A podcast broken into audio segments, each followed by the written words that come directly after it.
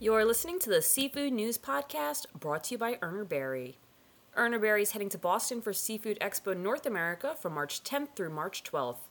Meet with Urner Barry's seafood market reporters and sales team at booth number 364. I'm Seafood News Senior Editor Amanda Buckle, and joining my co host Lorin Castiglione and I is Pat Shanahan, the seafood marketing expert and executive director of the brand new Wild Alaska Sole Association. Let's take a listen. Hi, Pat. Thanks for joining us on the Seafood News Podcast. Hi, thanks for having me on. So, Lorin and I have had the pleasure of talking to you quite a few times, but never Wild Alaska Sole. So, when news broke last month about Alaska flatfish producers forming a new marketing association for Wild Alaska Sole, with you serving as the executive director, we knew we had to get you on the podcast. And I was hoping you could start us off by telling us how the Wild Alaska Sole Association came about. And also, is it, you know, so the abbreviation is WASA, is it WASA? Or Some people No. say it that way. now it will most, be. most people say wasa. We're gonna see. We're gonna say "What's up?" I'm excited about this, Pat. So, so tell us, tell us how it came about. So it, it's really a story of another fish that needs love and attention. And the producers of Wild Alaska Sole, who fish in the Bering Sea and the Gulf of Alaska, realized that their fish just wasn't being recognized for all of its great benefits. And so, and, and those are benefits that consumers and buyers really want, especially these days. So they got together. Uh, they they already fished cooperatively, but they got together and formed a new organization that would handle the marketing of Wild Alaska Sole. And that's and that's where you come into play, the marketing guru over here. Yeah.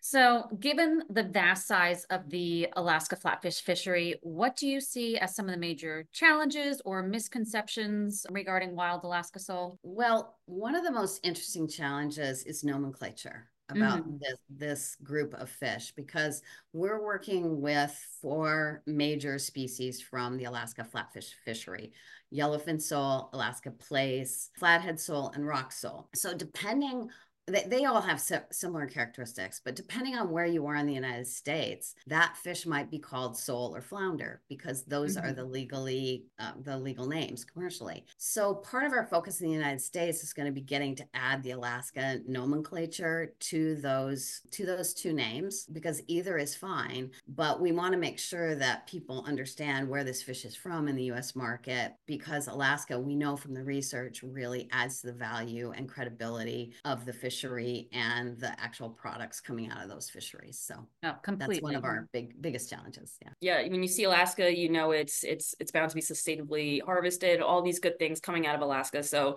so that's huge. But I mean, you're right. Like I mean, my family too. I'm like they're they're learning more now about seafood with me. You know, being with Seafood News and and Urner Barry. But a lot of people don't understand like flounder and sole, and and it can be very confusing. So that's really great to hear that that someone is out there and trying to tackle this. And and like I said, you're you're the person for this. You were previously the program director for the Association of Genuine Alaska Pollock Producers, and you played a big role in getting the name Alaska Pollock out there when when products were previously just labeled, you know, whitefish or pollock. And now the name Alaska Pollock is everywhere, especially this time of year with with Lent, you know, just starting off and all the limited time sandwich offerings that are being advertised and, and featured as Alaska Pollock. Are there any pages that you're pulling from from that playbook? Well, yes, definitely. The work that I did at GAPP and the work that GAPP is is continuing to do has done really a lot, as you've mentioned, to increase awareness for that fish. We're going to use some of those tried and true method, methods, but we also have some new things because this is a different species that we're thinking about doing. And we'd be really happy to come back and tell you more about those as they develop. I was going to say, can you tease anything? But we'll be patient. well, well, where do you start? Uh, can you tell us where, like, where do you even begin? Yeah, I can tell you what's going on now. yeah. So we really wanted to build a strong base for for this fish because we're trying to create an identity and a brand for it. So one of the first things that we did was go out and do consumer research to to determine, you know, what the current perceptions are about this fish, what the level of awareness is, a baseline study so we can see if we're going to make progress in with the work that we're doing, what's working, what's not, and also just get a really good idea of what consumers are valuing around this sort of fish offering. So we're using this research to develop our brand strategy and that's what we're working on right now. So that that's everything from how the brand's positioned, its character, you know how we're going to visually portray that to the world the kind of messages that are going to resonate along with that brand so that's what we're working on now and we're, we'll use once we know that we'll be able to take really solid data to buyers to be able to say this is what consumers said they wanted here's how we're addressing it here's how we can help you sell more of this product um, in the future. I'm assuming you're looking at both retail and food service. Yes, definitely uh, both commercial and non-commercial food service and retail. And and where is where is sole primarily found now? Are you finding it? It are people mainly buying it, you know, at the grocery store? Are they finding it more on, on fine dining menus? Where's well, it's found both at retail and food service. And the great thing about this species is it can go everywhere from QSR, food service side, and you know catering hospitals schools all the way to a fine dining application. So you know you can even serve a whole sole off the bone and have that be a very european style presentation for instance. So i'm really excited about the culinary aspects of this fish and all of the various ways we can encourage restaurants to use it. And then on the consumer side you know it cooks in like two to three minutes um, per side. You know, it's like very, very fast to cook. So I think the convenience factor is going to be really perfect for families and for people who really need uh, quick meal options. Yeah sold. You're talking to the right, right. people. I was just gonna say it seems like it has all the attributes. It's just getting the messaging out there, getting the the education out mm-hmm. there. So yeah. the hard work is done for you.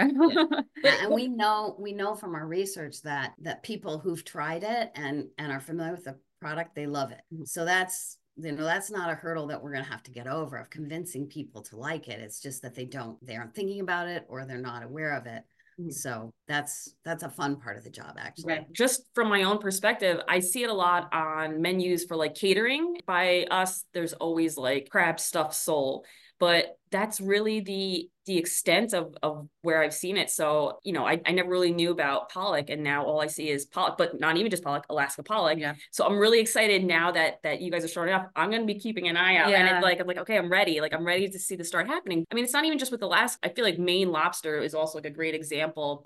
I think the time is right for this association. And, and like I said, I'm really excited to see see what you're doing. Yeah, and will we be seeing a presence at the upcoming Seafood Expo North America or Seafood Expo Global? Well, I'm certainly going, and I know our members will be there. And we're looking forward to meeting with buyers and secondary processors of the product to tell them what we're up to and that this group has been formed and what that's going to mean for them in the future. So that's the that's what we'll be tackling this year. Okay. And are you primarily focusing just on the US? The US and Europe. Alaska flatfish is, is also very popular in European markets, particularly okay. in the UK, France, Germany, and Italy. Okay. Well, Pat, is there anything else you you could tease about the Wild Alaska Sole Association? Um, no, I think I think that's about it. I I'll give I'd love to give you a scoop.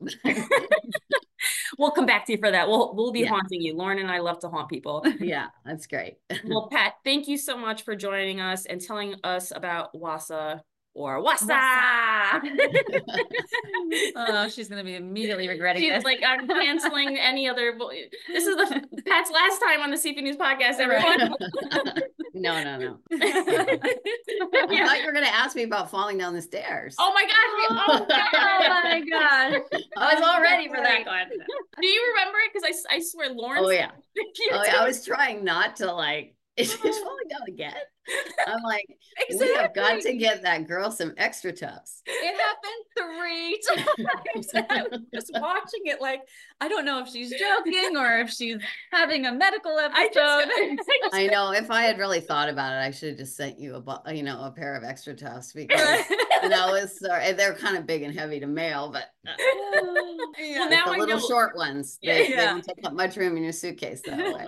Next time, if I'm ever invited back on a vessel, which I might not be but we'll I invite you on one of insurance risk. I will not be wearing Vans next but time. But thank God you were holding those handrails tight. Because oh yeah, because you didn't tease that. I was like, oh, I'm really glad I watched this most recent one because they're you're gonna ask me about her falling down the stairs, and I do not. I, should I out her or not? yes, always. I'm just glad that I can bring joy to people. Because Lorin, seriously, every once in a while, I'll just get like uh, something in my Instagram was like, remembering that time that my friend fell down the stairs like three years ago, and it still brings me joy. And that's what it, I'm. I'm glad I have that. yeah, have yeah. that anyway. All right, thanks again, Pat, for for haunting us. You're haunting us. This was this was great payback. right.